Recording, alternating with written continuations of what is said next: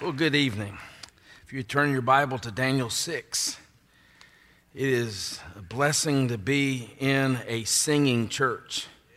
You are a singing people. That is the only proper response to the grace of God. Singing the new song. There's many new songs in our hymnal. They're old songs, but they're new songs. Song of Redemption. Our London team and our team from the Middle East are back uh, so thank you for praying for them. They are back safely and sound, and I look forward to hearing a report from them on what they saw God do overseas. But thank you for prayers, and we still have teams out, so pray for logistics and for open doors for the gospel. And let's pray now and ask the Lord to bless uh, the preaching of His word. Lord, thank you. Um, for your mercy and grace that we sing about every Sunday. Thank you for Adam and his leadership and our musicians as they lead us in song, a very vital means of grace for your people. It twofold purpose. You are glorified and we are built up in our faith. Thank you, Lord, for that. We pray now as the word is preached that you would give me a word, um, that you would edit my plans that you would prepare your, the hearts of your people to receive this word, inspired word from Daniel. And we ask this in Jesus' name. Amen.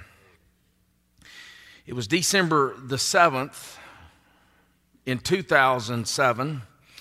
And my wife at the time was in a singing group and she was out touring. It was a Christmas tour.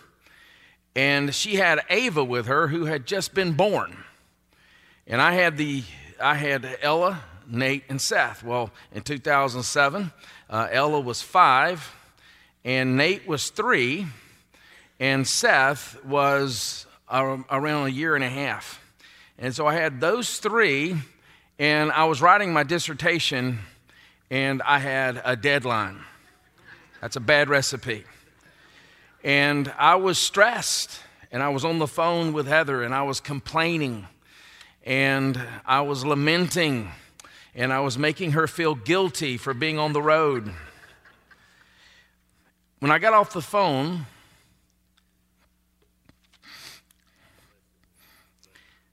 my three year old son Nate looked at me and said, Evening, morning, and noon, I make my complaints to God. and He hears my prayer. And I looked at him. I said, What'd you say? I kid you not. He said, Evening, morning, and noon, I make my complaints to God and moan, and He hears my prayer. And Ella said, Dad, he just learned that verse at Awana this week. And I learned that afternoon from the mouth of a babe how to respond in a broken and fallen world in times of crises. And I broke down in tears. And I, I confessed to my children that I had not been a good example. So I had to sit at the table and we made our request to the Lord, and the peace of God came upon me very strongly after that. Um, I wish I could say that that was my custom. Unfortunately, it's not my custom as it should be. But the psalmist, and the psalmist being David in Psalm 55, by example here, tells us how to respond in times of struggle in a broken world. In fact, he says three times a day now, that's not to be taken literally. He's essentially saying we should be praying at all times, but three times a day evening, morning, and noon. And tonight, we look at one, Daniel 6, who had that very custom. In fact, many believe that Daniel took his cue from Psalm 55, verse 17, because the text tells us that he prayed three times a day. Now, as we come to chapter 6, um, this is bringing us to the end of the stories concerning Daniel um, in his faithfulness in the, the Babylonian court. Uh, in fact, uh, Persia has replaced Babylon at this play, uh, time as the king uh, or as the, as the power of the, of the world, and, and Nebuchadnezzar and Belshazzar are dead, and, and Darius is now reigning, Darius of the Mede Persian Empire.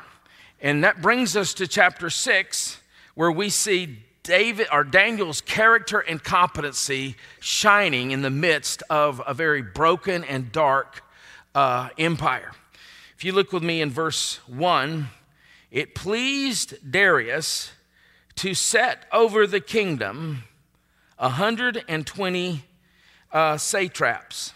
Now, at this point, as I said, uh, Belshazzar and, and Nebuchadnezzar are dead, and he is ruling over uh, the Mede Persian Empire. Now, some believe that Darius was the vice regent of, of Cyrus, kind of like a, a, vice king. But I think Darius uh, was his name among the Medes, and Cyrus was his name among the Persians. Many people take that because in verse 28, um, which we will come to later, you could literally translate that um, that Daniel prospered during the reign of Darius, that is the reign of Cyrus the Persian. It's really uh, not an important point to understand the passage, but um, I think it's, it's something we need to bring out. Well, notice uh, he had 120 satraps uh, over the kingdom, and over them three high officials, of whom Daniel was one. And so he's one of the three highest ranking officials outside of Darius himself, to whom these satraps should give account so that the king might suffer no loss. Now, uh, who are these satraps? Uh, they were the kingdom protectors. And that's essentially what the satrap's role was. Uh, they protected the financial interest of the kingdom of Darius. Um, and then there were three high officials over them um, essentially to hold the satraps accountable. And now, because of David or Daniel's character and because of his competency, uh, and likely because Darius had heard great things about uh, Daniel, uh, he plans to promote him over everything. You know, promotion comes from the Lord. Uh, he exalts um, one and puts down another. Daniel has not aspired for that. I mean, we see in social media today that even many Christians try to make a name for themselves, building their platforms on social media. That wasn't Daniel. Uh, he was just faithful in the day in and day out, grind of things, and, and God ha- has raised him up. God has promoted him. But with that comes spiritual warfare. And so in verses four to nine, we see uh, Daniel's enemies. But notice in verse 3 it says, Then this Daniel became distinguished above all the other high officials and satraps because an excellent spirit was in him. May that be said of every believer. An excellent spirit was in him. And the king planned to set him over the whole kingdom. Um, and then notice the high officials and the satraps sought to find a ground for a complaint against Daniel with regard to the kingdom. But they could find no ground for complaint or any fault because he was faithful and no error or fault was found in him. So, again, rem- this reminds us this is faithfulness in Babylon. And, and we live in Babylon. Uh, we live in a, in a world opposed, and this is an example to us, all right? And so, this is the way it should be for all believers out living their lives in Babylon. Then these men said, We shall not find any ground for complaint against this Daniel unless we find it in connection with the law of his God. Blessed is the one whose life is so faithful that the only way he can be indicted is by making godly conduct a crime. And that's where Daniel is. That may come uh, to America as well. But here's the question What made these satraps and other high officials hate Daniel so much. Again, we do believe it's spiritual warfare, but there are hints within the text. First of all, envy. Um, envy cannot celebrate the blessing of others uh, because you feel you are more deserving than those who are experiencing success that you're not having. Again, envy and jealousy always reflect a functional Messiah, a functional idol in your life. Uh, you, you, you, you believe that what someone else has is so important for your identity and your worth and your significance, and you don't have that, and so you become jealous. Envy is certainly a real issue here. A second reason, I believe, is racism. Now, we use that term uh, perhaps too often these days, but racism is a very real issue and real sin. The reason I say that is because in verse 13, uh, later in the passage, it says, They answered and said before the king, Daniel, who is one of the exiles from Judah, pays no attention to you. And so they are making comment on, on his ethnicity. Uh, but third, religious spite. Um, Jesus will say later, and we'll look at this next week, in fact, in John 3, that people love darkness because their deeds are ev- evil. They hate the light. And the light is apparent in Daniel. Notice with me in verse 6 then these high officials and satraps, uh, they came by agreement to the king and said to him, O King Darius, live forever. Now that's flattery. No human king is going to live forever. There's only one king who's going to live forever. All the high officials of the kingdom, the prefects and the satraps, the counselors and the governors are agreed that the king should establish an ordinance and enforce an injunction that whoever makes petition to any god or man for 30 days, except to you, O king, shall be cast into the den of lions. Now, O king, establish the injunction and sign the document so that it cannot be changed according to the law of the Medes and the Persians, which cannot be revoked. Therefore, King Darius signed the document and injunction. Of course, what they say here to the king is a lie. Um, uh, they say that they that all of this had been approved by the administration. Well, the one that was the highest above all in the administration was Daniel. And he knew nothing about this. And so this is a lie. But their request accomplished a couple of goals. First of all, they flattered the king. Flattery spreads a net.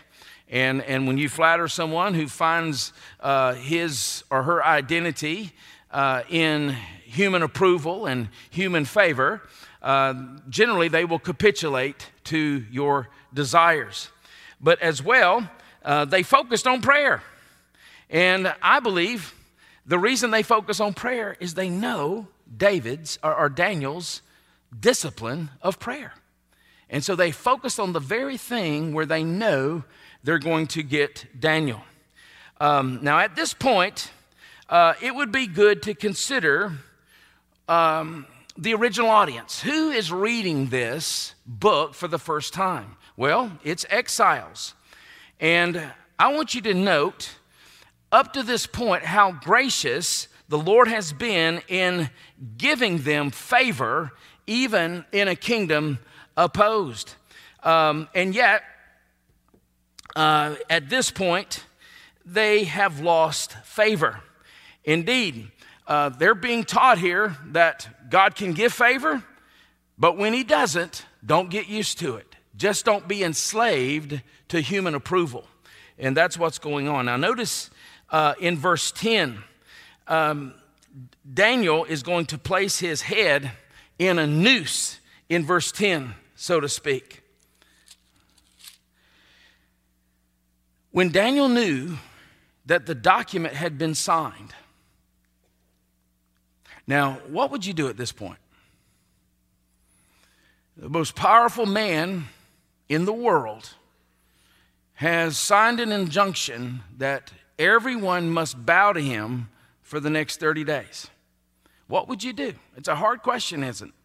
Because we love our safety, we love our comfort. But notice what he does. He went to his house where he had windows in his upper chamber, open toward Jerusalem. He got down on his knees three times a day and prayed and gave thanks before his God. Notice, as he had done previously. So, note, he goes to the open window that is open toward Jerusalem and he prays to his God as he had done previously, as was his custom, some translations read. Now, here's the question Does this violate Matthew 6, where Jesus rebukes those who pray before men? Well, no, that it doesn't violate uh, uh, Matthew 6 at all. Uh, John Goldingay says this when prayer is fashionable, then it's time to pray in secret. Uh, but when prayer is under pressure, to pray in secret is to give the appearance of fearing man more than God. Well, prayer is certainly not fashionable at this point, and so he prays publicly uh, because um, he recognized, Daniel recognized, this was a matter of faithfulness to the first commandment that says, Thou shalt have no other gods before me. And so it was a test of the first commandment. Are you going to have um, Darius and, and safety as your God? Are you going to worship me? That's always the question we have to ask in, in Babylon. John uh, Dale Ralph Davis says that Daniel's prayer was an idol busting activity. And, and for Daniel, the most, tempt, uh, the most tempting idol was not Darius, it was safety. Now, I don't think safety is going to be the first issue that hits us in, in America for the people of God. That may come in time. I think the first issue that we're going to face from an overreaching government is going to hit our pocketbooks. Uh, I, I think that Churches, uh, if this Equality Act goes through, and let's pray that it doesn't, uh, it will be illegal to speak out against particular sins. They will call them hate crimes. And it's potentially something that where we could lose our tax uh, benefits as a nonprofit organization. And that's the question we're going to have to ask ourselves. Um, are, are, we, are we going to capitulate to the government or are we going to trust God? And obey. Well, I know what we're going to do at Lakeview. And, and we learn here from, from Daniel. And, and I think here there's, a, there's several lessons to be learned from Daniel's practice of prayer. The light is so bright, I'm, I'm having a hard, if you notice, I'm having a hard time looking at my notes. For some reason, it's brighter in here tonight, is it? I don't know if it's the springs in the air or, can y'all dim those just a little bit? Um, the first thing we see here that Daniel prayed according to God's promises. Now, why do I say that? Because he looked towards Jerusalem. Now, where do we get that from? Well, in 1 Kings 8, when Solomon dedicated the temple, um, he, he, he says that God's people would look towards Jerusalem in faith as they prayed in their time of need. Now, in Daniel's day, Jerusalem had been destroyed. The temple was destroyed, there was no king on the throne. Uh, the Davidic king wasn't on the throne. And so when Daniel looks to Jerusalem, he is praying in faith that in spite of what we are experiencing right now, in spite of our circumstances, in, in spite of the danger, I am looking in faith that there's one who's coming from the line of David who's going to make the sad things come untrue. He's going to fix the broken things. He's going to make things right. That's what Daniel's doing. He is praying the promises of God as he looks to Jerusalem. Secondly, uh, his prayer was characterized by daily consistency. Boy, what an example to us all. Sometimes we feel like we're too busy to pray. We're too busy not to pray. Do you know that God can multiply the fishes and loaves of your time if you will just make it a part of your consistent discipline? Uh, we see this here. Now, he, he prayed three times a day. Now, Scripture does not command us to pray three times a day. Scripture says to pray in all things, pray at all times in all things. But again, that Psalm 55, verse 17, evening, morning, and noon, I make my request to the Lord. And so I believe that Daniel perhaps was being informed by that verse. Uh, this is showing us, don't miss this, the habits of the godly as they persevere in faith in Babylon. This is an example of how the godly persevere in faith in Babylon. Uh, to persist in faith with joy in Babylon requires communion with God. A short time ago, I finished a, a biography on, on Stonewall Jackson, and it was said of him to attempt to portray the life of Jackson while leaving out the religious element would be like undertaking to describe Switzerland without making mention of the Alps. Divine love and personal self discipline combined in Jackson to create absolute fearlessness. He could look forward to the next world because he was so constantly aware of its existence. That's a good word, and that was a word I think that would describe Daniel very well. It's been said a train's habit is to be confined to its tracks, and therein lies its usefulness. A train's habit is to be confined to its tracks, and therein lies the usefulness of the train. And, and so think about this. Daniel was a prayer warrior. We see this here. And I made some calculations. Let's say each prayer, so he prayed three times a day. So let's say each prayer was 10 minutes long. Uh, that's probably uh, an underestimate. He probably not uh, what, uh, that's probably something that 10 minutes was not anything for Daniel. So let's say it was 10 minutes long, though. And, and let's say that uh, he prayed three times a day, as the text tells us. So he, Daniel prayed for at least 30 minutes a day, and that's still an understatement. Well, he spent, scholars tell us, about 70 years in Babylon. So think about it, praying 30 minutes a day for 70 years. That calculates to 12,775 hours of prayer in his lifetime at this point. He has spent 12,000 hours of prayer if he has been praying 10 minutes three times a day, 30 minutes a day.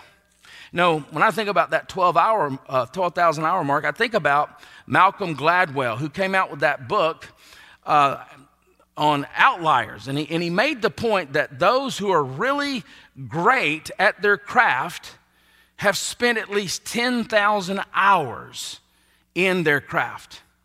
Now, I don't know um, how that applies per se to spiritual disciplines, but let's just say Daniel has practiced the presence of God in prayer for his entire believing life, far exceeding 10,000 hours.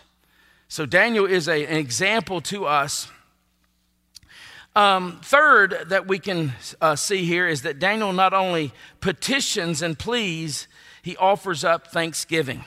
It's quite a remarkable thing that he is offering up thanksgiving to the Lord um, in, in, in, a, in a very, very difficult time. I mean, his life is on the line. And here's what he says He gives, I give thanks before his God. That's what it says. He gave thanks before his God.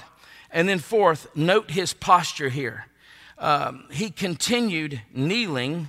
He got down on his knees three times a day. Now, this is not the only posture of prayer, and some of you physically would have a hard time, probably not getting on your knees, but getting up off of your knees. Uh, so, th- th- this is just one posture uh, of many postures in the Bible. Um, but we do know as believers that one day every person's knee is going to be um, have a place in the future every knee is going to bow all right? And every tongue is going to confess. And so when we take our knees, when we go to our knees in prayer, we, we're essentially come in submission to a king. And, and, and yes, it's a throne room of grace, but it's a throne. And so when you, you go to your knees, uh, you're essentially saying, metaphorically, I, am coming in submission to you. You're, you're the king, and, and this is the throne room and, and I'm coming humbly and I'm coming in submission. Now, if you can't physically do that, don't, don't feel guilty of that. But we do see an example here in, in Daniel. And, and now we see his vindication. Notice in verse 11.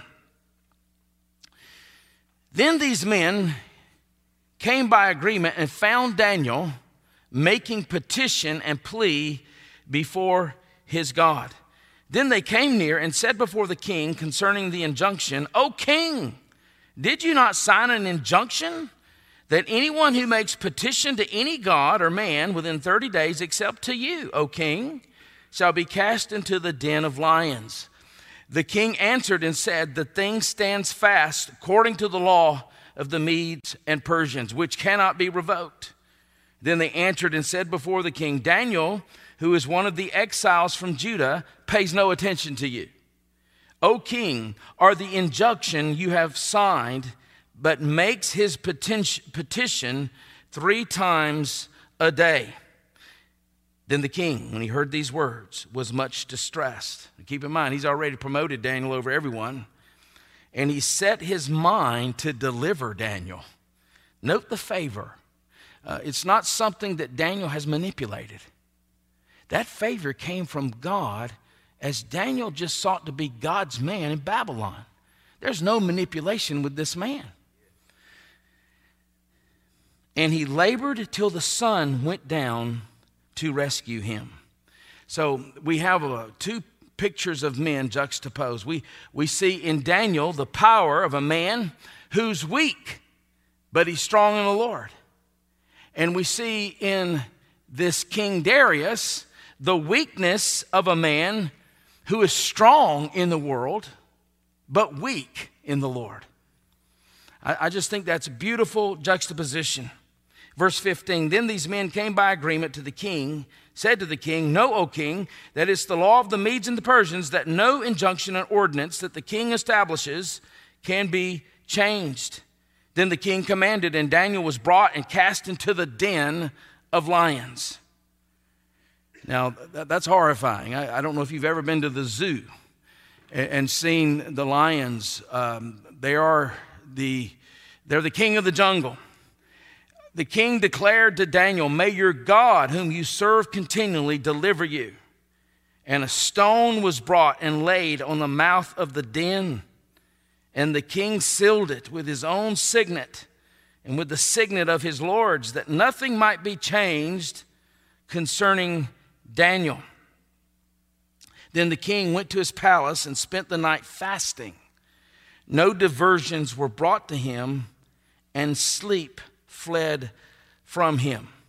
And so, now think about this the Sunday school uh, picture Bibles, and when you were young in Sunday school, it always had a picture of a, of a teenager, Daniel, uh, who was in the lion's den. It was always this young, vibrant young man but Daniel's 80. So those, those picture Bibles are not helpful uh, as we picture Daniel here. He's about 80 years old. And, and the reason I think this is important is because it reminds our more senior saints, all right, that age is no barrier to spiritual fruitfulness. Age is no barrier to impacting generations, all right? So, this man is an example for that. And it also reminds us that one's biggest test may come later in life. Um, those tests vary. Sometimes it may be a moral test, or it may be a medical or, or a, physical, financial test. It may be a family test. It may be a relational test. But many times, our greatest test come later in life. Daniel, this is the test of tests for Daniel. He's in the lion's den. Um, and just, I want you to think about this as well. Daniel has been here in Babylon and now in the Mede Persian Empire for 70 years. And from the human angle, what does he have to show for it? There's been no widespread revival. His colleagues have turned on him. And the king has listened to their idolatry and followed suit with their, their request. From the human angle, it, it appears that Daniel has not had a very fruitful life. There's not much to show for his faithfulness. And yet, a book of the canon is named after him. A book of the Bible is named after this man. What is the lesson here? Don't let, and this is a story to our young people, but maybe primarily to our older people, don't let human measurements of success gauge the significance of your life. You have no clue the fruit that is being borne through your faithfulness. You may learn about it in heaven, but you have no clue. It's impossible to assess the fruit of your faithful life. God allows you to see some fruit, He will not allow you to see all of it. You couldn't handle it. Well, that's Daniel here. Well, notice in verse 19, then at break of day, the king arose and went in haste to the den of lions, and he came near to the den where Daniel was, and he cried out in a tone of anguish. The king declared to Daniel, Oh, Daniel, servant of the living God, has your God, whom you serve continually, been able to deliver you from the lions? Then Daniel said to the king, O king, live forever. My God sent his angel and shut the lions' mouths, and they have not harmed me, because I was found blameless before him, and also before you, O king. I have done no harm. I want you to note the irony. Uh, the king fasted, and so did uh, the lions here. Um, and, and so the angel of the Lord plays the same role, really, here as the fourth man in, in the furnace. Um, I, again, I believe that this is a Christophany, a deliverance from the, Christ, uh, from the Christophany. Also, uh, just as the friends got out without even smelling like smoke, Daniel does not even have a scratch on him. Again, as we saw in chapter 3 last week, uh, this is not communicating to us that if you have enough faith, nothing bad will happen. That's not what this is teaching us. It's teaching us something else that I'll, I'll speak to in just a second. In fact, it reminds me of Luke 21. Think of this paradox in Luke 21 in verse 18 of Luke 21, um, God's people are promised not a hair of your head will perish. And yet, in verse 16, just two verses earlier, they will put some of you to death. So, so how does that work? Not a hair of your head will perish, but they will put some of you to death. Um, well, what that teaches us is that God is going to be present with us and the only things that pe- faithful people can lose in our faithfulness and in our suffering are the things that in the end are expendable anyway. All right? And that's important for us to remember. Well, notice in verses 23 to 28 as we close this out. Then the king was exceedingly glad and commanded that Daniel be put out, taken up out of the den. So Daniel was taken up out of the den, and no kind of harm was found on him because he had trusted in his God. And the king commanded, and those men who had maliciously accused Daniel were brought and cast into the den of lions, they, their children, and their wives. Wow. Um, that is a form of perverted justice from a pagan king. Keep in mind, when kingdoms are pagan, when the, when the rulers are pagan, you will not see real justice. Either there will be a lack of justice or there will be collateral damage. In, in true justice, there's no collateral damage, only the guilty are punished. The law of retribution tells us that only the guilty are punished, and it's always proportionate to the crime. And there's equity, there's, there's no particular group that uh, can get off because they have more money to pay high um, are, are expensive lawyers, all right? So proportionality is, is, is key to justice. And there's three parts to, uh, to proportionality or, or uh, the law of retribution proportionality, uh, only the guilty are punished, and thirdly, equity. Equity. Well, there, this is not true retribution uh, when they put the children and the wives to death. And notice it says, Before they reached the bottom of the den, the lions overpowered them and broke all their bones in pieces. Then King Darius wrote to all the peoples, nations, and languages that dwell in all the earth Peace be multiplied to you. I make a decree that in all my royal dominion people are to tremble and fear before the God of Daniel. For he is the living God, enduring forever. His kingdom shall never be destroyed, and his dominion shall be to the end. He delivers and rescues. He works signs and wonders in heaven and on earth. He who has saved Daniel from the power of the lions. So this Daniel prospered during the reign of Darius and the reign of Cyrus the Persian. That's a great confession there from a pagan king. Um, and so, for the fourth time in chapter, uh, in six chapters, a Gentile pagan king has confessed Yahweh.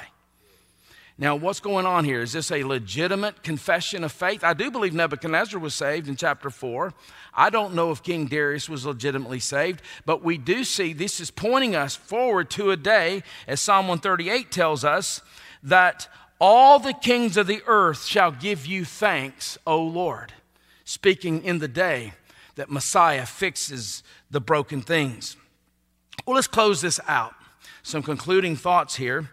In Babylon, the cost of following the Lord will sometime lead to persecution.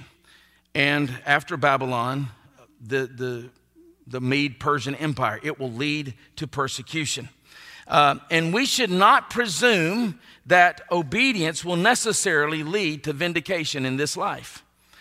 It does in Daniel, but it doesn't in other parts of the Bible. We saw that in Hebrews 11.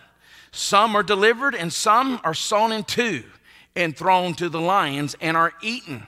Oh, we know that from church history, but it does promise us that there will be a vindication. Now, with that said, this blameless, and that's the word that's used for Daniel, this blameless Daniel represents the vindication of all of God's people in the day of resurrection. Um, interestingly, at the end of every chapter, chapters one to six, you see people who are exalted and raised up are vindicated. So in chapters one and two, we saw Daniel and his three friends Hananiah, Mishael, and Azariah, or Shadrach, Meshach, and Abednego. In chapter three, we saw Shadrach, Meshach, and Abednego exalted, promoted. In chapter four, it's Nebuchadnezzar. And in chapters five and six, it's Daniel at the end of some kind of stress, at the end of some kind of struggle, you see them promoted and vindicated. That's picturing something, that's pointing us to something. That is encouraging the people of God who are in exile. There's a day of vindication coming. But here's the question the scripture says here that God vindicated Daniel because of his faithfulness, because of his blamelessness. Um, but here's the problem with that um, even Daniel, before the law of God, is not blameless fully. He was blameless before a pagan king, but he isn't blameless before the bar and the law of God. So, how can this man be exalted? How can we be vindicated? Those of us who are more like the Mede Persians than we are Daniel, if we're honest, in this passage? Well, he's pointing us to the one who will come. And, and think about the connections here between uh, Daniel and Jesus. Um, so, Daniel emerged from the lion's den, and Jesus emerged from the grave. Daniel was framed on false charges, Jesus was framed by the jealous religious rulers of the day. Like Daniel, Jesus was arrested while in prayer. And Pilate, like Darius, worked for his release. But in the end, both were turned over to be executed. But just as Daniel was sealed in the lion's den, so it says that Jesus was, was sealed in the tomb. But here's the major difference Daniel emerges without a scratch. Jesus was actually crucified. And, and therein lies his superiority. Daniel did not pay an infinite debt for God's people, but the one in whom he points paid an infinite debt by, for those of us who, if we are honest, are more like the envious satraps than we are Daniel. And when the debt was paid, the verdict was reversed and he rose from the tomb. And his vindication is our vindication. We may not experience that vindication in Babylon, but that vindication is coming. And that hope, and someone told me this morning, Linda Hall said, one of my favorite words is hope. That hope is what fuels us to be obedient when Babylon presses against us, when Babylon tempts us, when Babylon uh, persecutes us and threatens us. We have a hope of vindication, not because we're so great, but because we have a Messiah in whom Daniel points, who has been vindicated for us in our salvation. That's a word to every believer here, but we also know uh, it can be a word for those who've not yet trusted in Jesus. And so Adam has come forward. Um, the reality is that all of these Old Testament stories in some way point us to the, to the coming of the Lord Jesus Christ. Uh, they point us to the one who will come. And, and, and the whole point of the Bible is to teach us we need a Savior. And, and, and you need a Savior. For those of you who haven't trusted in Jesus, you need a Savior today. Um, you'll be swept up by Babylon if you're not. And, and He can be your Savior. All you have to do is humble yourself. That's all it is. You, you humble yourself. I need a Savior. I'm, I'm a sinner. I'm broken. I am being swept up by the waves of, of Babylon, and I'm tired of it. I'm sick of it. I, I want a Savior who, in the end, will vindicate me. And all you have to do is trust in Him, commit to Him. Repent of your sins and trust in Jesus. And the Bible says your sins will be forgiven and you have a future hope of vindication that was grounded by the resurrection of Jesus. I hope that you will respond to that Savior tonight as we stand and as we sing. Thanks for worshiping with us today. If you felt the Lord leading you to respond today, whether that was to receive Christ for the first time, or to take your next step in baptism, or if you have a prayer request, we want to start that conversation with you. Visit lakeviewbaptist.org slash contact to get in touch with one of our pastors. And as always, you can stay connected with us through our social media and website.